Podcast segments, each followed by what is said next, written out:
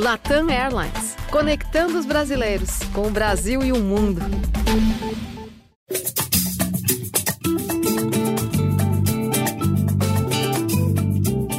Gringolândia na área, o podcast de futebol internacional do G E, começando a edição cento e setenta e seis, ainda no clima de começo de temporada, depois do início da Premier League, da Bundesliga e do Campeonato Francês. Chegou a hora de fechar essa lista aí das cinco grandes ligas europeias, porque começam nesse fim de semana o Campeonato Espanhol e o Campeonato Italiano. Eu, Jorge Natan, hoje estou ao lado de Alan Caldas e Rodrigo Lois.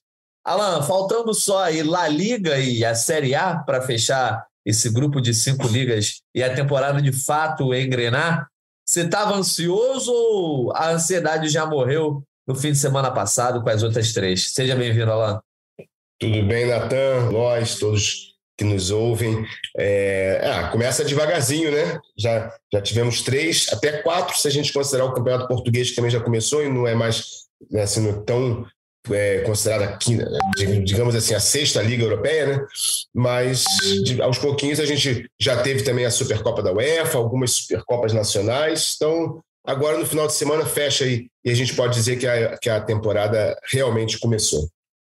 Pois é, Rodrigo Lois, a ansiedade de muita gente está para esse fim de semana porque tem gigantes para estrear, alguns até é, já jogaram Supercopa, enfim.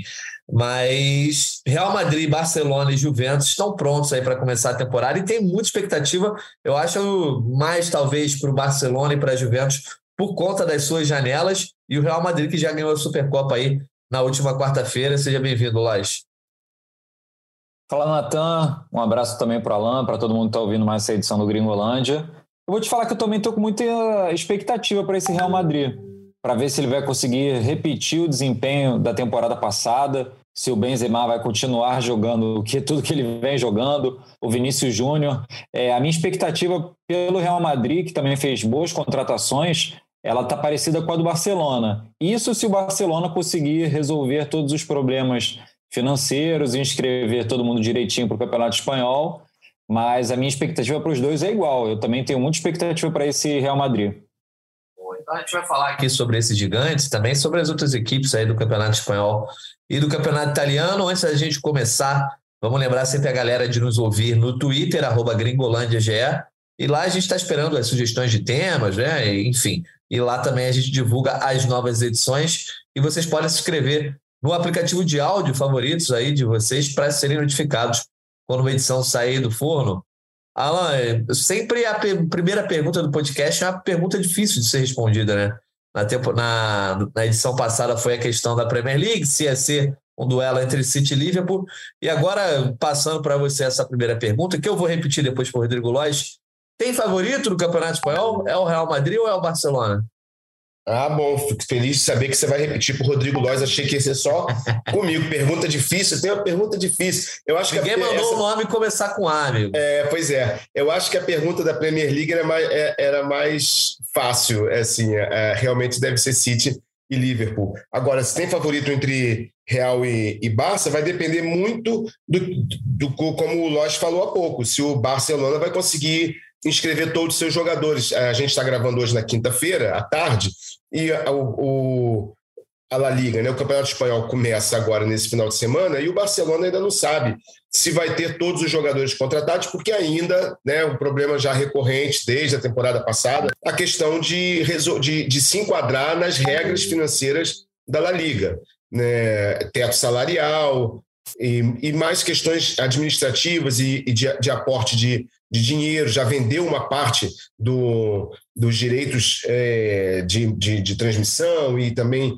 até mesmo a questão do, do, do uso de, de N F T, e, assim, enfim, novas tecnologias, né? Da, As do, tais das alavancas, né? Isso, exatamente. E, não, e, e tudo isso para conseguir se enquadrar nessa, nessa questão administrativa que é bastante é, seguida à risca lá na Espanha. E o que é pior, jogadores contratados como o Christensen, o zagueiro Christensen, e tem mais um, se não me engano, o Kessie, eles têm uma cláusula no contrato que permite a rescisão automática caso a, o, o Barcelona não resolva esse problema não consiga inscrevê-los no Campeonato Espanhol a tempo de, de começar. Então, assim, imagina, até mesmo os reforços contratados podem ir embora, né? Sem nem é, a volta dos que não foram, sem nem estrear, eles podem sair. Então, assim, se o Barcelona coloca todo mundo em campo, é um novo time.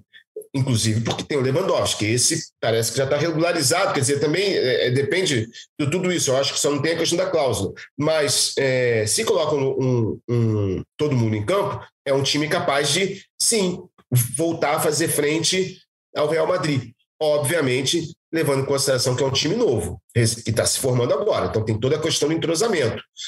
Apenas olhando as peças, pelos nomes, a gente pode acreditar que ele pode, pelo menos, competir, o que não aconteceu no ano passado, na temporada passada. É, Lois, é, partindo desse princípio, né, que o Barcelona vai conseguir escrever, é um time estrelado e bastante mudado com relação à temporada passada, e o Real Madrid é o oposto, né? É um time que ontem na Supercopa, por exemplo, foi a campo basicamente com o time que jogou a final da Champions, né? O Mendy está de volta ali na lateral, ele que teve lesionado a reta final da temporada passada, mas o, o, o restante do onze é basicamente o mesmo, e não sei qual é a tua opinião, já vou adiantar a minha. Eu acho que o Real Madrid ainda é favorito, porque é, ele é o atual campeão, não só espanhol, como europeu. Então, esse time carrega toda uma experiência muito grande, enfim, sabe como jogar a competição, e o Barcelona tem que se provar muito. Os reforços, por mais que sejam bons no papel, tem que se provar também. Qual é a tua opinião aí? Quem começa favorito nesse campeonato espanhol? Ah, eu também coloco para o Real Madrid esse favoritismo. Eu acho que o Barcelona, por mais que esses reforços sejam bons, né, ou muito bons, ou excelentes, no caso do Lewandowski, o Barcelona contratou muito bem, o Rafinha também veio jogando muito bem. Isso é um, é um ponto interessante da gente só mencionar rapidamente, que esses jogadores, pelo menos três, tirando o... além do Lewandowski, o Rafinha também, o O Kessie, eram jogadores que vinham de bons momentos, né? Não estavam em baixa em outros clubes. O próprio Christensen também não estava tão em baixa, é, apesar de ter saído sem, é, sem pagamento, né, de, de multa para o Chelsea. Eram jogadores que vinham ali fazendo um bom desempenho. Enfim, apesar de, dessas boas contratações do Barcelona, eu ainda coloco o Real Madrid como favorito. Acho que a base é muito firme. O Ancelotti, depois da Supercopa da Europa, ele comentou que ele pretende fazer um rodízio maior do elenco nessa temporada. É... O Real Madrid não contratou um substituto direto para o Benzema. Foi uma coisa que se falou muito ao longo dessa janela. Ainda se fala. Florentino Pérez foi questionado de novo sobre isso e falou que o clube não pretende fazer mais contratações. Então o elenco do Real Madrid é esse. E eu acredito que ainda é um elenco muito forte para a disputa do título espanhol. O Real Madrid, que na temporada passada ele fez oitenta e seis pontos, eu nem imagino o Real Madrid caindo tanto de rendimento a ponto de ficar, é, ficar ameaçado de não ficar entre os dois primeiros ou entre os três primeiros. Não vejo esse cenário. Então, para mim, o Real Madrid é favorito. Natan, antes, antes de continuar, eu não cheguei a dizer exatamente favoritismo, mas eu concordo com vocês é, em relação ao Real Madrid. E só acrescentando a questão de ter um elenco enxuto e não ter um, substituto, um, um possível substituto para o Benzema, uma eventualidade, eu acho que eles estão apostando muito no, na recuperação do azar, né? Eles estão acreditando que talvez, eles, pela experiência e, e agora sem a pressão de ser titular, ele pode ser um cara que numa eventual ausência do Benzema, ele pode entrar no ataque, aí vai ter que mudar a maneira de jogar, não vai, ter, não vai jogar com um nove, não vai, mas assim, hoje eles têm uma, uma dupla de ataque muito afiada com o Vinícius Júnior e, e Benzema, o Rodrigo é uma ótima opção, eles eh, se reforçaram pontualmente, porque o Rüdiger na zaga oferece a opção até do, do Ancelotti abrir três zagueiros, né, e fazer uma nova maneira de jogar, com o Valverde caindo pela direita, sendo ala, e, e também o Tchouaméni se junta ao Camavinga como opções de, de dar frescor ali para o meio-campo já envelhecido, mas ainda, porque o meio-campo de, de Casemiro, Modric e Kroos é, um, é veterano, mas ainda tem, joga muito. Jogou, inclusive, na final da Supercopa, na vitória por dois a zero sobre a Eintracht Frankfurt, e jogou o que se espera deles. Mas eu acho que o Real Madrid não precisa de um super elenco, não. Eles têm as peças certas, inclusive para variações táticas, porque eles têm jogadores que mudam a maneira do, do time jogar, como, por exemplo, a entrada do Rüdiger pode liberar o Alaba para a lateral esquerda, numa eventual é, ausência do Mendy, ou pode fazer uma linha de três zagueiros. É, o, o Ancelotti, quando precisava, não tinha o Benzema à disposição na temporada passada, ele improvisou uma série de jogadores como falso nove, né? Porque atacantes mesmo, você tinha o Jovic, o Mariano Dias, que aqui entre nós, Mariano Dias não tem capacidade para jogar no Real Madrid, né? E o Jovic também não, não se provou. E chegou a jogar até com o Modric, justamente naquele quatro a zero do Barcelona em cima do Real no Bernabéu, deu errado, enfim. Eu acho que esse seria um ponto de atenção do elenco. Mas falando, então, agora um pouco mais do Barcelona, o, o Alan... É a janela talvez mais badalada da Europa, né? Trouxe aí, além do Koundé, é, do Christensen e do Kessie, que vocês já citaram, tem o Rafinha e o Lewandowski na frente, é, talvez se livre ali do Depay, enfim, mas conseguiu renovar com o Dembélé, que não entra como reforço, mas acaba sendo um grande reforço, porque já era dado como peça é, fora, fora desse, desse elenco do Barcelona. E aí, Alan, quero saber de você. O Barcelona que contratou consegue mudar bem a chave da temporada passada ou, na verdade, esses esse jogadores só vêm para aperfeiçoar o trabalho do Xavi? Porque o Barcelona apresentou um certo crescimento no, no fim da temporada, chegou a esboçar talvez uma reação, não conseguiu brigar pelo título e acabou ficando pelo caminho na Liga Europa, perdeu para o Frankfurt, foi campeão. Mas já tinha um esboço de um trabalho do Xavi ali com umas peças que talvez... Não, não fossem tão boas como as que chegaram agora. Sim, mas eu acho que, que muda. Acho que é, essa quantidade de reforços, e principalmente reforços espalhados em toda, por todos os setores, e, e como disse o Lois, reforços que vieram em, em, em bom momento, né? Tiraram, por exemplo, não vou nem falar do, do Lewandowski, né, que é o atual melhor, melhor do mundo há dois anos, mas tiraram o Kessie, que fez uma, uma boa temporada no Milan, o Koundé já era um zagueiro seguro no Sevilla, como, como disse o Lógico, o Christensen, mesmo saindo no fim de contrato no Chelsea, pode ter sido uma opção do Chelsea, mas não é porque ele estava encostado ou, ou nada disso. Mas, assim, o, o Barcelona do ano passado, da temporada passada, por exemplo, tinha uma profusão de atacantes em que você não conseguia dizer quem seria exatamente o, o atacante titular. Então, tinha o Aubameyang, tinha o Depay, tinha o, o Dembélé, é, tinha o Frenkie de Jong, o, Frank não, Luke de Jong, uh, Luke se, de Jong. Que se alguém tinha o Ferran, Ferran Torres, tinha o Ferran Torres. Sinceramente, nenhum desses chegava e botava a camisa. Talvez dos, de todos esses, eu prefiro mais o Depay, mas também não, não é. É, quem rendeu jogador, mais foi o Aubameyang, né? Foi o Aubameyang. Não é, não é nenhum desses. Tinha o Bright White já há algum tempo. Olha isso, Ansu Fati, Ansu Fati voltando. Olha isso, seis o Adama. Adama Traoré, exatamente. Olha isso, quantos jogadores eu estou falando, já são seis, sete jogadores de ataque. E você não, nenhum deles chegava, sou eu e mais dois, sabe? Nessa linha ofensiva, sou eu e mais dois. Não, estava todo mundo, sinceramente, era uma geleia. Puta, não fazia a menor diferença se ele jogasse com Ferran Torres, com é, Aubameyang e Depay, ou se jogasse com Dembélé, Ferran e, e, e Aubameyang, ou se misturasse, não faria a menor diferença, todo mundo jogava igual, não tinha a menor identificação, não tinha nenhuma confiança em determinados jogadores. Desses jogadores, o Luke de Jong já, já, já saiu, né? era, era emprestado, o, o Adama Traoré também era por empréstimo, já saiu, ficou o Ferran Torres, ficou Aubameyang, e o Depay, como você disse, está é, nesse chove não molha, tá, não sabe se fica, se sai. Sinceramente, eu sairia, porque é óbvio que o titular vai ser o, o Lewandowski, é óbvio que o Rafinha vem, olha a diferença, o Rafinha chega para ser titular. O Aubameyang, quando chegou, chegou para disputar a posição, o Traoré, quando chegou, chegou para disputar a posição, o Rafinha chega para ser titular. No máximo, quem pode ameaçá-lo, talvez, porque joga pela direita, é o Dembélé, que ficou de sai, fica, sai, fica, e acabou ficando. Embora seja mais um desses que precisam ser inscritos, tá? Tá renovado, mas tá nessa confusão. Mas, enfim, a gente está aqui falando, acreditando que, que as coisas vão ser resolvidas também. Não dá para acreditar que, que contratou para não, não inscrever. Então, assim, hoje o Barcelona tem jogadores que, que chegam para ser titulares, jogadores que mudam a cara do time, jogadores com uma personalidade vitoriosa, como é o caso do Lewandowski.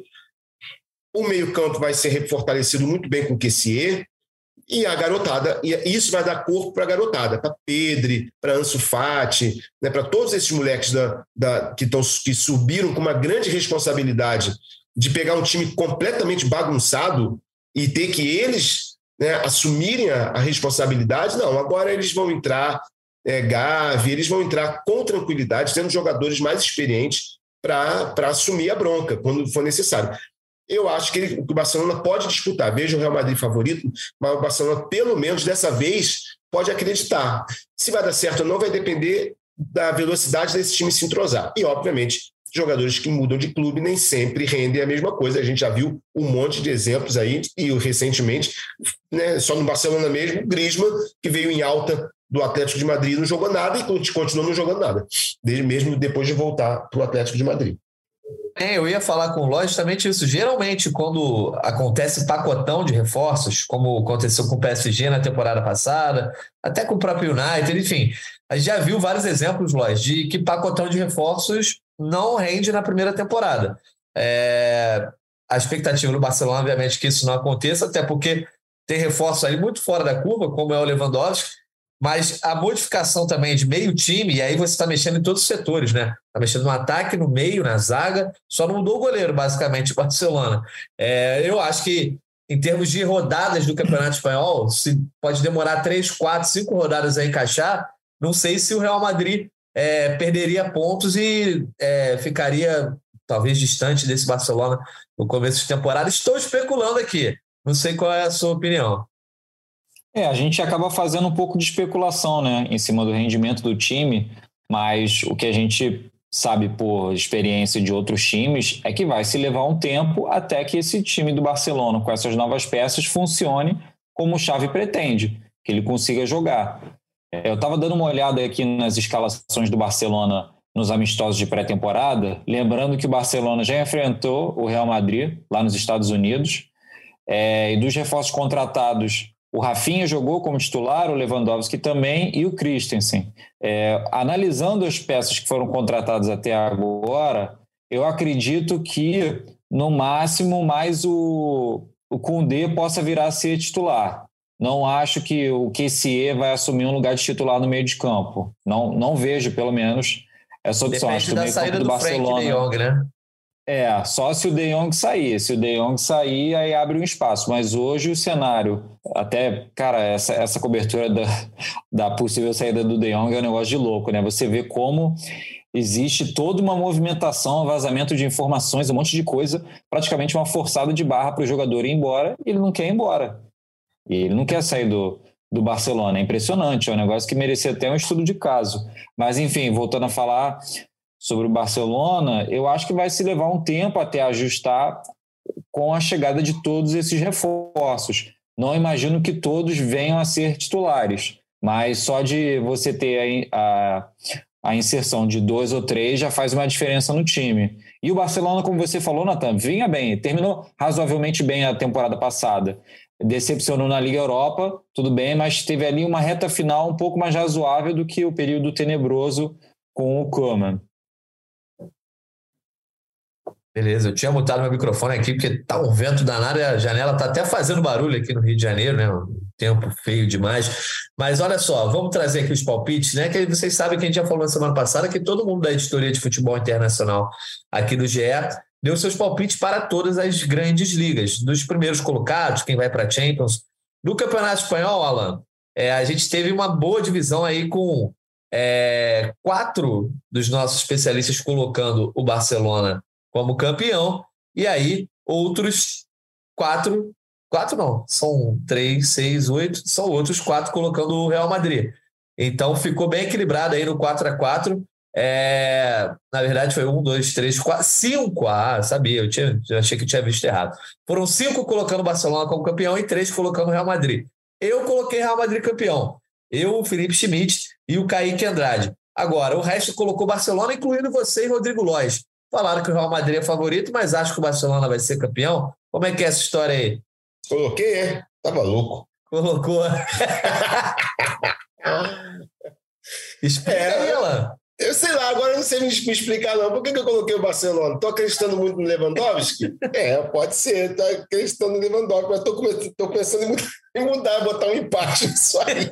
É aqui ao vivo, né? Mas agora eu vou manter. Se eu coloquei, eu devia... É. Bêbado eu não estava, tá? Já que vocês sabem que eu não bebo. Né? Mas eu devia estar tá viajando aí na maionese. Mas tudo bem, mas eu vou manter. Se eu coloquei o Barcelona como campeão, vai que eu estou acreditando aí numa, num, num super Lewandowski levando, carregando o time nas costas, mas ah, nesse momento vejo o, o Real Madrid favorito, mas nesse momento, mas de repente eu estou pensando lá na frente no Barcelona campeão, claro. vamos ver, vamos ver se eu vou acertar. Ô Lois, você, você mantém com convicção aí o seu palpite no Barcelona? Ah, eu vou manter um pouco, porque primeiro para manter o que eu falei antes, mas porque eu acho que eu acho que o, agora só explicando por que que eu, eu coloquei, né, o Barcelona como possível campeão. Eu acho que o Barcelona ele não vai chegar menos longe do que o Real Madrid em outras competições. Então eu acho que o Barcelona vai levar com mais tempo e eu não vou falar mais seriedade, né, mas ele vai se dedicar mais ao Campeonato Espanhol do que o Real Madrid. Acho que o Real Madrid vai ter mais sucesso em outras frentes. Foi basicamente por isso. A gente tem um componente importante aí da, da Copa do Mundo no meio da temporada. É, o Real Madrid tem muitos jogadores que vão disputar a Copa do Mundo, assim como o Barcelona tem alguns, não todos, mas também tem bastante. É, mas eu acredito que o Real Madrid talvez sinta mais esse desgaste da Copa do Mundo e também é, pelas outras frentes, principalmente a Liga dos Campeões. Foi mais por isso. É. Oh, vou, vou pegar um gancho no que o Lois falou, que é interessante. Não só os jogadores do Barcelona, talvez, talvez o Barcelona tenha menos jogadores, como eu acho que eles vão sair mais cedo da Copa. Então eles vão ter mais tempo para descansar. Né? A gente está acreditando aqui que, por exemplo, que os brasileiros do Real Madrid vão longe. A gente espera que, de preferência, bem longe, o máximo possível, né, que chegue até a final. E aí eles têm, têm o Benzema, tem o Camavinga, que são franceses, os franceses também estão ali sempre cotados, a França é cotada como uma das favoritas. É, então, assim, pode ter jogadores que vão voltar da Copa do Mundo mais desgaste por terem jogado mais. Eu, não dá para prever, mas não seria uma grande surpresa, por exemplo, o Lewandowski jogar só a primeira fase da Copa, né? Então, assim, e outros jogadores que talvez não, não, não, não cheguem tão longe. Então, talvez também tenha essa vantagem, vão ter um tempo de preparação, porque acabou a Copa, não é férias não, eles vão voltar tudo para treinar. Então, talvez o Xavi tenha aí um pouquinho mais de tempo para preparar, preparar o seu time para o restante, para a segunda fase da temporada. E, aqui, pensando assim, jogando bem para o futuro. Para a gente passar a régua, então, nessa dupla Real e Barça, antes de falar aí um pouco do Atlético, né, das outras forças desse campeonato espanhol, o, o Barcelona já falou aqui da janela. Tanta gente chegou, Rafinha, Koundé, Lewandowski, Kessie, Christensen, e também saindo bastante gente, né? Coutinho, que já estava emprestado, foi vendido, é, o Mingueza saindo, o Neto, enfim, jogadores que talvez não tivessem tanta relevância no elenco, o Lenglet, Daniel Alves, é, e os outros ainda resolvendo o seu futuro. No Real Madrid, a gente viu alguns jogadores que agora não tinham mais protagonismo, mas tiveram ao longo da, da última década e foram campeões aí, fizeram parte da geração tricampeã, por exemplo, da Champions, naquela sequência, com o Zidane. Saíram Marcelo, Bale, Isco, além do Jovic, que a gente já comentou, enfim, até o Borja Mayoral saiu. É, vocês acham que a saída desses caras, é, que eram, não jogavam com regularidade, mas estavam no elenco, que acabavam entrando com... com alguma frequência, pode abrir espaço, por exemplo, para os outros jogadores jovens que o Real Madrid vem contratando ao longo dos últimos anos?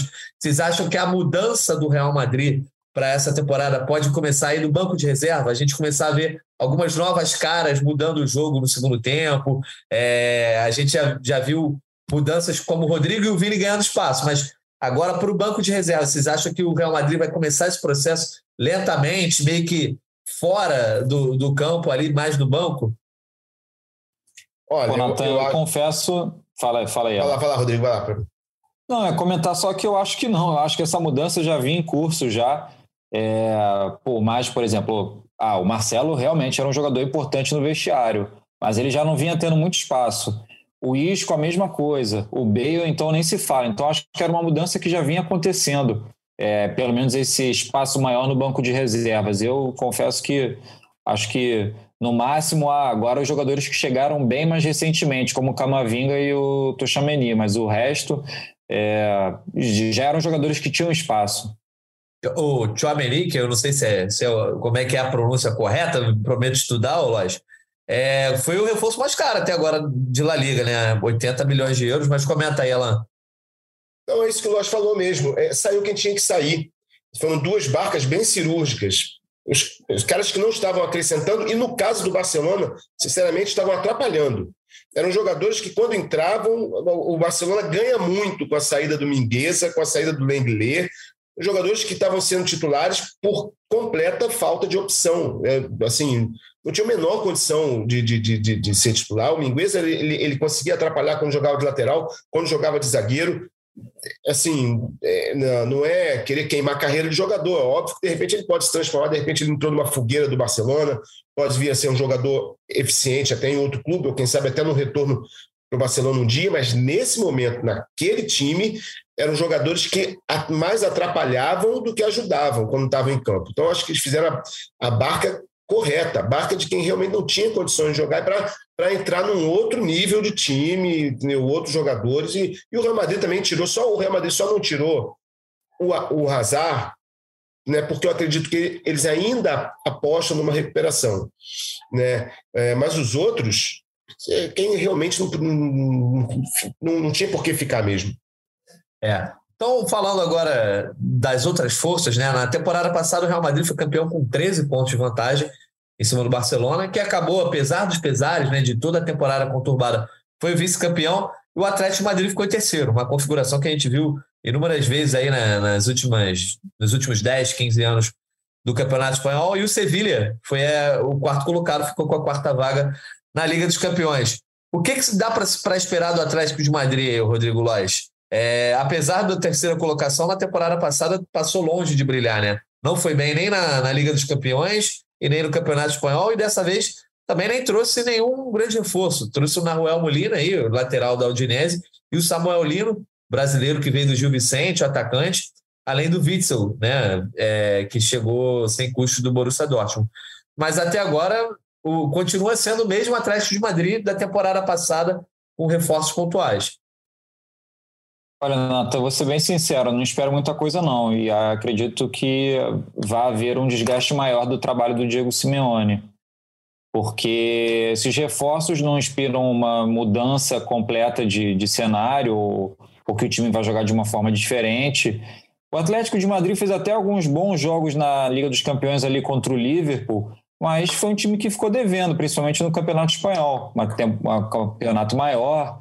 É, então eu achei que ficou devendo bastante. E essas contratações novas, ah, você tem ali algumas peças que continuam, né? O próprio Matheus Cunha é um jogador que vai ter mais espaço agora que o Luis Suárez foi embora. Você tem alguns jogadores aí, tem o próprio Griezmann, que é um, que é um jogador referência, né? Ele pode não estar vivendo o melhor momento, mas ainda é um jogador de destaque.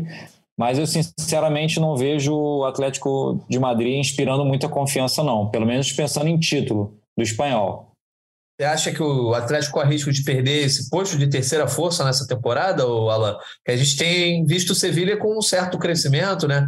É um trabalho bastante consistente. O Isco agora foi reforçar o Sevilla, o Alex Telles. Acho que a janela já chama até mais atenção que a própria janela do Atlético, né?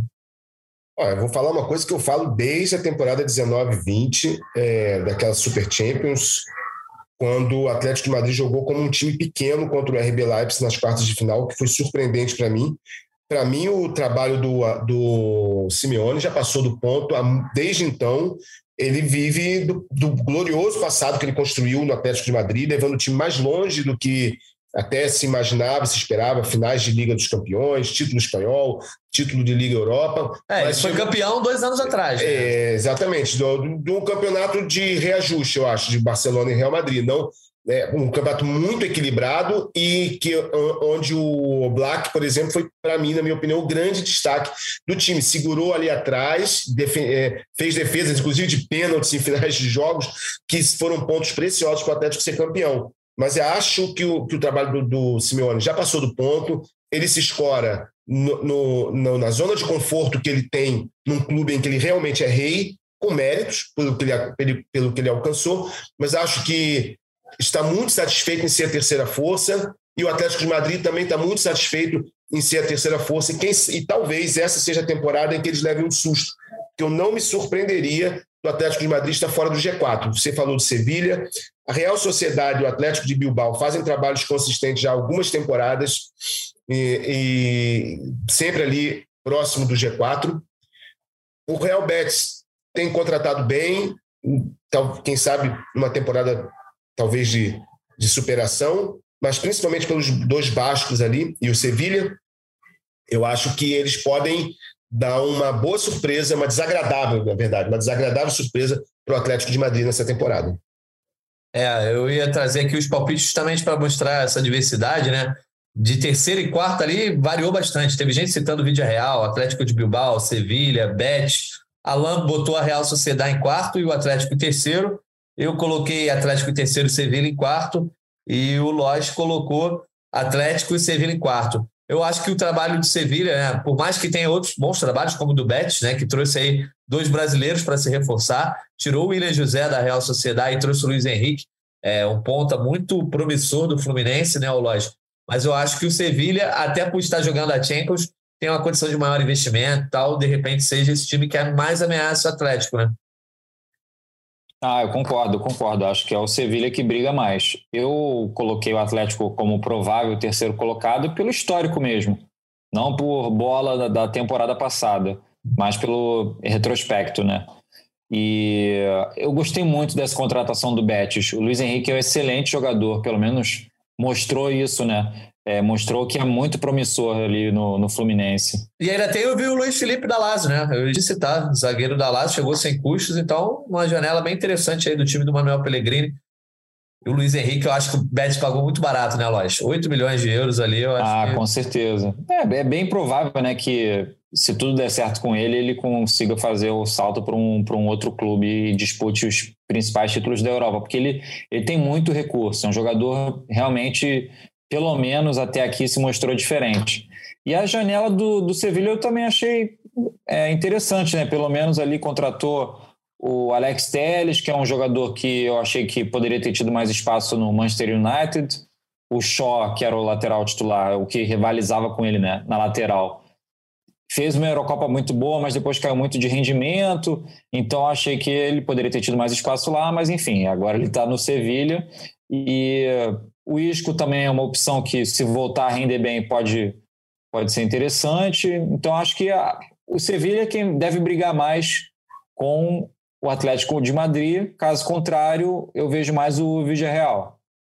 Boa. O Sevilha que trouxe o zagueiro Marcão também, lá do Galatasaray. Então, um número de brasileiros bem interessantes aí. Depois vou até procurar aqui no bom transfer market, né? A questão de quanto... Perdeu o Diego Carlos, não é? O é verdade e, e o Koundé perdeu então, sua teve... zaga basicamente titular, é, né, Alan? Perdeu a zaga titular, mas trouxe bom, nomes interessantes. É, aí é como a gente estava falando um pouco do Barcelona, é, é ver como esse time vai encaixar e quanto tempo leva para encaixar, mas é um time promissor. Eu acho que o Sevilha vai sofrer sem essa zaga, acho que o miolo de zaga ali é um setor bem crucial e o Koundé e o Diego Carlos estavam jogando muito bem, não à toa foram contratados por outros clubes. E demora a ajeitar, né? É uma posição que demora a ajeitar quando muda. Vocês querem falar mais alguma coisa aí do Campeonato Espanhol ou podemos virar a chave para o italiano? Bora, italiano. Então vamos para o italiano. Ô, Alan, agora eu vou começar com a pergunta difícil para o Rodrigo Lois. Boa. Porque eu estava aqui refletindo, né? A gente fez análise na, na semana passada sobre francês e alemão, são duas ligas basicamente dominadas ali, P S G e Bayern. O campeonato inglês, por mais que tenha um Big Six, atualmente... São dois times que vêm alternando é, a questão de ser campeão. Lá no, no Campeonato Espanhol, tem o Atlético se metendo ali entre Real Madrid e Barcelona, mas também a gente sabe que é um pouco mais previsível essa disputa pelo título. O Campeonato Italiano hoje, Rodrigo Lois, é a liga mais indefinida em termos de briga pelo título, que a gente viu a Juventus aí dominando por muitos anos, mas a gente teve a Inter de Milão campeã, depois o Milan, e a gente sabe que o Napoli brigou bem nesses dois últimos anos, tem condição de brigar. É, eu acho que é uma temporada que começa bem aberta essa briga pelo título, né, da Série A. Eu achei, Natan, que você deu a resposta na pergunta. Você foi pontuando as outras ligas, você praticamente respondeu para mim. Eu concordo, eu acho que a Liga Italiana é a mais indefinida, pelo menos de início. Você tem a Juventus, que fez boas contratações, a Inter de Milão trouxe o Lukaku de volta, o Milan tem o trabalho anterior, é, que levou ao título, mas eu não, eu não acho, acho... Não, desculpa. Eu acho que o Milan fez boas contratações, sim, para essa janela. Eu, eu ia ponderar, mas eu acho que ele fez. É, principalmente o Origi e o D K T. Esse nome é difícil de falar. D K T L. Esse é brabo. Esse é brabo. Esse é brabo. Enfim, o jovem que, belga lá do Bruges, o Lourinho. Ele é bom jogador. Bom jogador. E o Origi também já se mostrou uma boa peça lá no Liverpool. E são, acho que tá, tá bem equilibrado. A Juventus se reforçou bem, só que o Pogba já chegou e se machucou. É, vamos ver como é que vai ser, mas promete ser uma briga mais equilibrada. Alan, e, e, e dá para esperar, por exemplo, que a briga pelo título tenha quatro equipes, né, incluindo a Juventus, que não conseguiu brigar nos dois últimos anos, mas com uma boa janela, espera-se que a Juventus esteja nessa briga, né? É, pô, eu me amarrei no, na, na, na definição do, do Lois, cara, o lourinho belga. É, vai cair os narradores. É melhor. Atenção, narradores, escutem o Gringolândia, a dica está aqui. Não fiquem forçando, vai quebrar a língua, não. É o lourinho belga. Pronto, tá resolvido. Não, difícil pra caramba. Olha só, eu colocaria, eu, eu quero, tô curioso para ver a Roma depois desse título.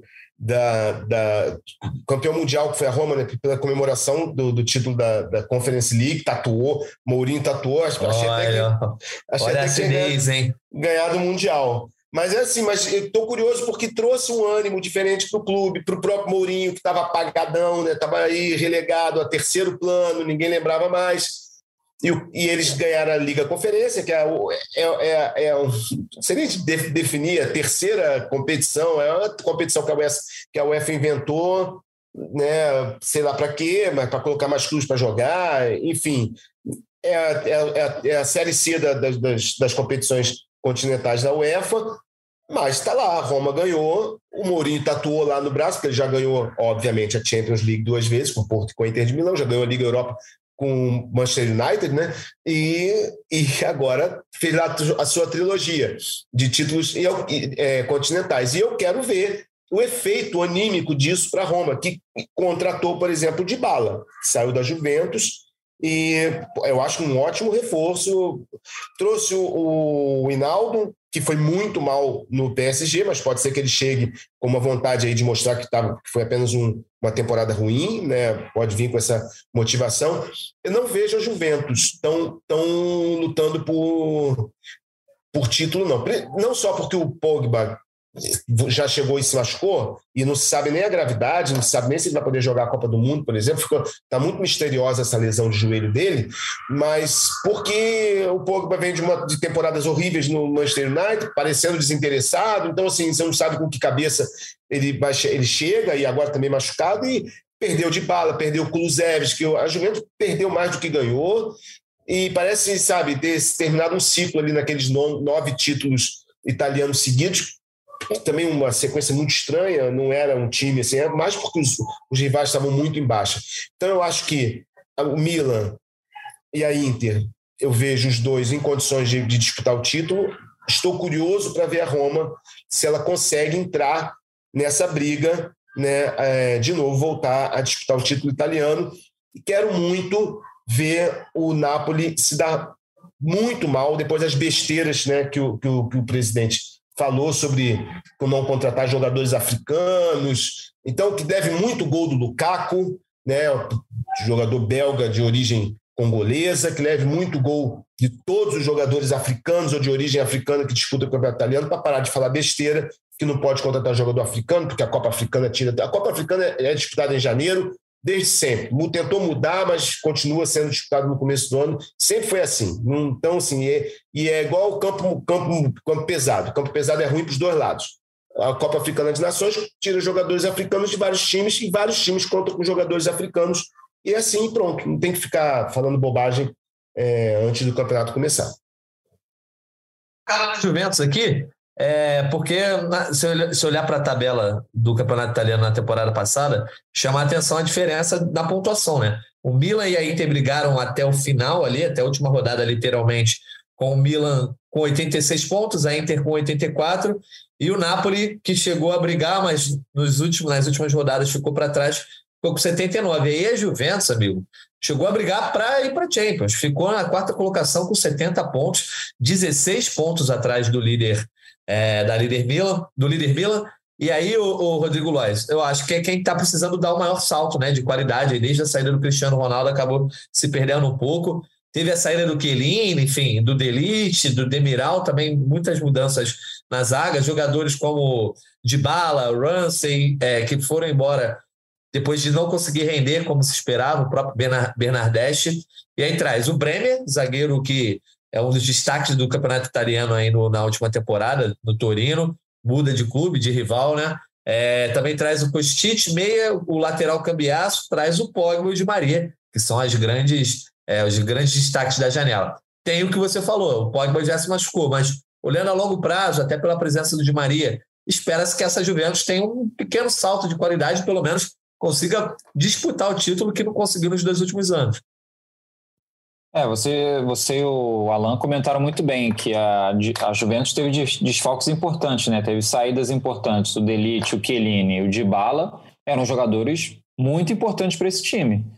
Se não eram titulares o tempo todo, o De Ligt era mais reserva, mas eram jogadores bem importantes. Então isso vai pesar. E é também é o time que precisa demonstrar mais nessa temporada. Eu acho que o que você falou, está mais em dívida. O desempenho na temporada passada não foi bom, longe disso. E já não é de hoje. O, a verdade é que a Juventus já tem alguns anos que ela vai mal na janela, né? Ela contrata, mas os jogadores não rendem o que se espera. O próprio Arthur, que vinha muito bem aqui, ele já estava mal no Barcelona, mas é um jogador que saiu do Brasil com muita expectativa, até agora não rendeu, é um jogador que está entre os negociáveis no momento. Então a Juventus já tem tempo que não contrata bem, os jogadores não conseguem render o esperado. Por que que eles não conseguem render? Uma série de motivos que eu não sei explicar todos eles. É, mas a realidade é essa, que o time não consegue render tudo o que se espera e está em dívida. E existe uma cobrança muito grande, não só da torcida, mas também da diretoria da, da Juventus. Não sabe nem como começar a limpeza do fogão? O banheiro tá precisando de um belo trato? O tênis que era novinho sujou depois do show? Cif Limpeza Milagrosa salva. Ele remove cem por cento da sujeira difícil, sem esforço, em mais de cem superfícies. Por isso, quem conhece, ama. Parece milagre, mas é Cif. Esforços aí da, do Milan, da Inter, né? É, a Inter tendo como grande destaque a volta do Lukaku, como o Alan também já falou. E, mas, comparando Juventus, Milan, Inter, e tendo o Napoli também, que vem brigando, não consegue, não consegue ser campeão, não está se destacando na janela, mas brigou na temporada passada. Tem favorito ao título? Dá para dizer que Inter e Milan largam na frente em termos de favoritismo? Ou a Juventus, pelo tamanho, pelo domínio que teve aí, é, antes dessa má sequência de duas temporadas, quem é o favorito para a temporada, Alan? Inter e Milan, para mim. Acho que a briga se resume a eles dois e vejo a Roma como terceira força, podendo surpreender. Eu vejo, vejo, vejo. Vejo como, como uma possível surpresa. Vejo como uma possível surpresa por essa queda da Juventus, que eu imagino que não vai se acertar nessa temporada ainda. E você, Lois? Ah, eu, eu acho que o Juventus vai ter um pouco mais de prumo, vai conseguir se ajeitar um pouco, mas eu, eu, eu gostei da janela da, da Roma. Eu acho que essa coisa das grandes apresentações com torcida, se por um lado elas podem colocar pressão demais, por outro elas dão uma animada no jogador. Eu acho que isso é inevitável. Imagino a sensação que o Dybala teve quando viu aquela apresentação da torcida para ele, né? Aquela festa toda. Ele, com certeza ele está motivado. Se ele vai jogar bem ou não, a gente não sabe. Mas começar motivado, ele vai. E acho que, que a Roma tem, tem esse trabalho. O Napoli também fez algumas boas contratações. É, o Anguissa. O, o... Então, acho que pode, pode ser outro, mas eu vejo mais a Roma mesmo. Acho que o trabalho do Mourinho pode avançar um pouquinho mais com esses reforços. É, eu também acho. Eu acho que a Roma ficou em sexto, na sexta colocação na última temporada, né? Antes tinha ficado ali em sétimo, foi para a Liga Conferência, foi para sexto com, com o Mourinho, foi campeão da Liga Conferência, né? Vai disputar também é, a Liga Europa. E aí eu acho que já seria um grande feito para a Roma ficar entre os quatro. E para a Liga dos Campeões, eu acho que o Mourinho já poderia tirar uma onda ali, falar que foi o mérito dele. E essa diversidade aí de opiniões está refletida também nos nossos palpites, sendo que a galera está apostando muito na Juventus. É, dos nossos oito especialistas, seis é, colocaram a Juventus como campeã, inclusive eu, achando que a Juventus vai conseguir entrar no prumo. É, os únicos dois que não colocaram foram justamente vocês, o Rodrigo Lois e Alan Caldas. O Alan colocou o Milan em primeiro e o Rodrigo Lois colocou a Inter de Milão em primeiro. Então, eu acho que, eu acho que a galera está animada demais para a Juventus. Eu, eu coloquei a Juventus em primeiro, porque eu acho que o Campeonato Italiano vai ter um, uma disputa tão grande ali, é, que eu acho que a Juventus pode se beneficiar disso, da perda de ponto dos outros. Mas eu não esperava tanto favoritismo assim, de oito pessoas, seis colocarem a Juventus. É, Lois e Alan vão ganhar sozinhos aí, se não der a Juve, hein? Um dos dois vai ganhar. Você sabe que eu me assustei agora. Quando você falou seis pessoas apostaram na Juventus, eu estou tão, eu tô, meu, eu tô tão bipolar nos meus palpites que, os palpites que eu não lembrava antes. eu des, eu des, desfiz. Que eu falei, ah, meu Deus do céu, agora só falta me dizer que eu apostei na Juventus. Mas esse aí eu achava que não ia apostar mesmo, porque eu não estava levando muita fé na Juventus. Não, não você é... falou certinho. Ó. Você botou Milan em primeiro, Roma em segundo. Olha aí, ó. Inter de Milão em terceiro e Juventus em quarto. Apostei alto na Roma, hein? Pois é, nem, nem o José Mourinho tá apostando tanto, a Roma nem ele acredita tanto. A, a janela da Roma é boa mesmo, e, e assim, tirou onda que foi de graça, né? De bala de graça, Matite, tudo bem, já tá velhinho, mas de graça, o Hinaldo vindo por empréstimo, então o Mourinho brilhou nessa janela. E, ô Lois, você colocou Inter, Juventus, Roma em terceiro e Milan em quarto. Pois é, eu acho que a, o Milan vai Você ter coloca uma... a Juventus ali brigando mais, né? Pelo menos segundo, na segunda colocação. É, eu acho que vai, que vai ter uma briga maior nessa temporada. Eu acho que... Eu acho que vai... Esses reforços que a Juventus trouxe, a Roma também, eu acho que vai ser... Minha opinião, tá? Uhum. A partir das contratações e pelo futebol de antes, é que vai se ter uma briga maior, mas eu acho que a Inter de Milão vai ficar na frente. É, então vamos, vamos conferir aí o nosso campeonato italiano, que tem tudo em aberto. Ainda tem outras equipes assim que chamam a atenção, né? Tem a Fiorentina, a Atalanta, a própria, a própria Lazio, né? Eu, o campeonato que vem me chamando mais a atenção nos últimos anos, eu estou gostando mais de ver, até por essa questão da imprevisibilidade. É, vamos então passar a régua aqui no campeonato italiano, caminhar para a nossa reta final, falar sobre palpites do fim de semana, trazer aqui para a galera. Nosso desempenho da semana passada foi bem meia boca, né? A gente acertou cinco palpites e errou quatro, só deu green em cinco. A gente acertou a vitória do Arsenal sobre o Crystal Palace, vitória do Tottenham sobre o Southampton, vitória do City sobre o West Ham, vitória do Borussia sobre o Bayer Leverkusen e vitória do P S G sobre o Clermont. Quem quebrou a gente, que na verdade quebrou, é o Rodrigo Lois, né? Porque a gente botou empate do Bayern com a Eintracht, o Alan botou o Bayern ganhando e o Bayern atropelou o Frankfurt. É, a gente tinha colocado empate os três, né? Everton e Chelsea, erramos, que o Chelsea venceu. Apostamos no United, começou decepcionando, perdendo para o Brighton. E também apostamos no Liverpool, que surpreendeu aí, empatando com o Fulham. Bom começo de temporada do Fulham. Vamos para esse fim de semana, começando no sábado. Arsenal e Leicester, onze da manhã. Alan Caldas. Eu, eu acho que dá Arsenal. Você, Lois? Também. Então vamos os três de Arsenal. Vamos para Brentford e Manchester United, uma e meia da tarde. Vai lá, eu Alan. Vou ousar aqui, hein? É, eu acho que o Brentford... Não, eu vejo o United é, uma rapaz. bagunça tão grande que eu acho que pode beliscar aí. E aí, Lois?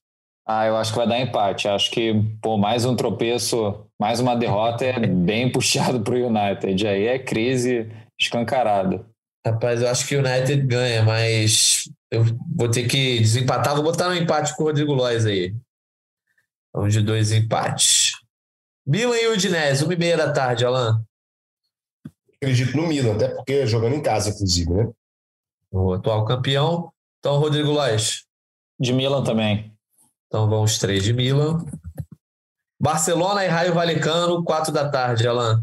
Barcelona e Rayo Vallecano é mais difícil apostar, porque nesse momento, quinta-feira, a gente não sabe quem vai jogar pelo Barcelona, não sabe se os caras vão estar inscritos. É verdade. Deixa eu acreditar que eles vão ser inscritos, tá? Acreditando que o Barcelona vai conseguir resolver suas confusões administrativas, eu aposto no Barcelona.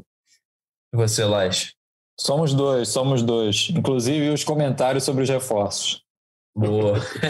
Eu vou de empate nesse jogo aí, tá? Vou começar dando aquela, aquele tropecinho. Vai que não escreve... para essa rodada, né? Aí a gente não sabe. P S G e Montpellier, quatro da tarde também, Alan.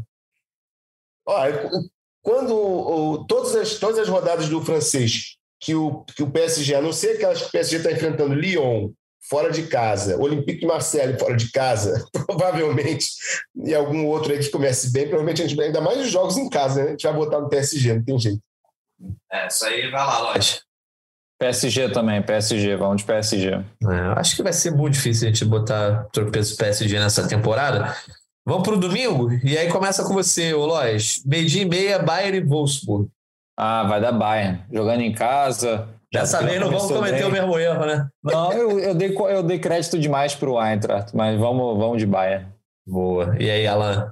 É a mesma lógica do P S G. A não ser quando o Bayern joga fora de casa contra o Borussia e o R B Leipzig. Não, Borussia também, eu é, é, é só pela tradição, é só porque tem não, que às vezes, às vezes o eu não quero acreditar que vai ganhar as trinta e quatro partidas. É, eu não quero acreditar um... que vai ganhar as trinta e quatro partidas, então tem que acreditar que alguma vai tropeçar. Agora, se está jogando em casa, vai ser Bayern. Os tropeços do Bayern geralmente é contra o Freiburg, em casa, uns negócios meio aleatórios. Assim. Né? Exatamente. Ah, então, beleza, os três vão de Bayern, meio-dia e meia, Chelsea e Tottenham, Lois. Chelsea e Tottenham. Esse jogo é bom, hein? Esse eu acho que vai dar empate. Esse. Eu já achava que o Chelsea e o Everton devia ter mudado, mas esse eu, eu cravo empate. Então, tá esse aí é aquele que na loteria esportiva, né? De antigamente, não sei se. É aquele que você marca triplo, sabe? É aquele que você marca os três. Dá pra vou fazer apostar tudo, no, né? Vou apostar no Tottenham, nesse clássico londrino aí. Eu vou contigo, Alan. Eu, ia, eu já estava planejando aqui para apostar no Tottenham. Acho que o Conte pode dar uma aprontada aí para cima do Tuchel. E aí, Almeria e Real Madrid, Lois? Real, Real Madrid. Mesmo que o... Ah, mesmo que o Ancelotti mude muito o time, é o Real Madrid. Boa. Alan? Real Madrid, com certeza. Boa. Esse jogo cinco da tarde. Vamos para segunda-feira fechar o nosso palpite. Alan Caldas, três e quarenta e cinco tem Juventus e Sassuolo. Sassuolo tem sido uma boa surpresa na Itália, mas mesmo não apostando muito na Juventus para título, para esse jogo eu, eu acho que dá Juventus. E Lóis? Eu vou de empate.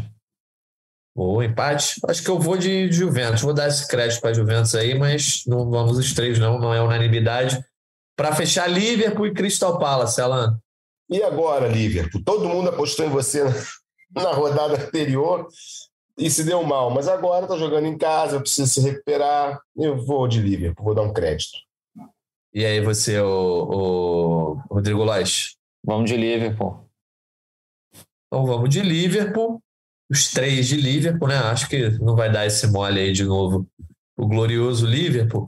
O nosso editor Maurício Mota aqui, agora é que eu vi a mensagem dele reclamando que eu tô secando o Barcelona desde a primeira rodada, ele vai cortar esse trecho, ele não vai fazer isso, né, Maurício? Mas o Maurício Maior, barcelonista que tem na redação do G E. Então vamos aqui para a nossa reta final do podcast.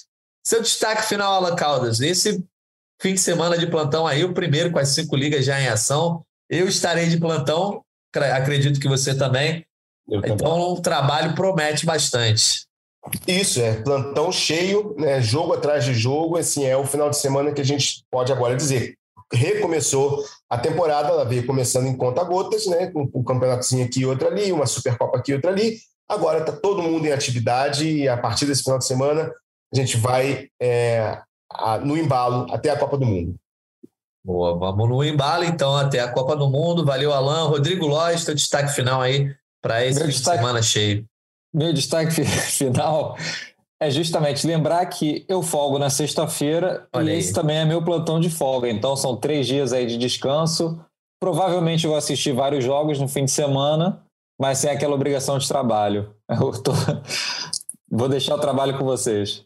Rapaz, Rodrigo Lois tirou onda. Tá certo, mas merece. Merece o descanso aí, Rodrigo Lois. O Maurício Mota disse que o placar dele é Barcelona quatro a zero. Beleza, Maurício. Agradecemos aí a tua contribuição também, contribuição com a gente aqui, editando esse episódio. Agradeço mais uma vez ao Alan Caldas, ao Rodrigo Lois e também a todos os ouvintes que participaram aqui e ouviram, na verdade, esse episódio do Gringolândia. A gente volta na semana que vem para comentar justamente essa rodada de abertura de Campeonato Italiano, Campeonato Espanhol e começar a falar um pouco mais sobre a temporada dois mil e vinte e dois, vinte e três. Então, um abraço para todo mundo e até a próxima.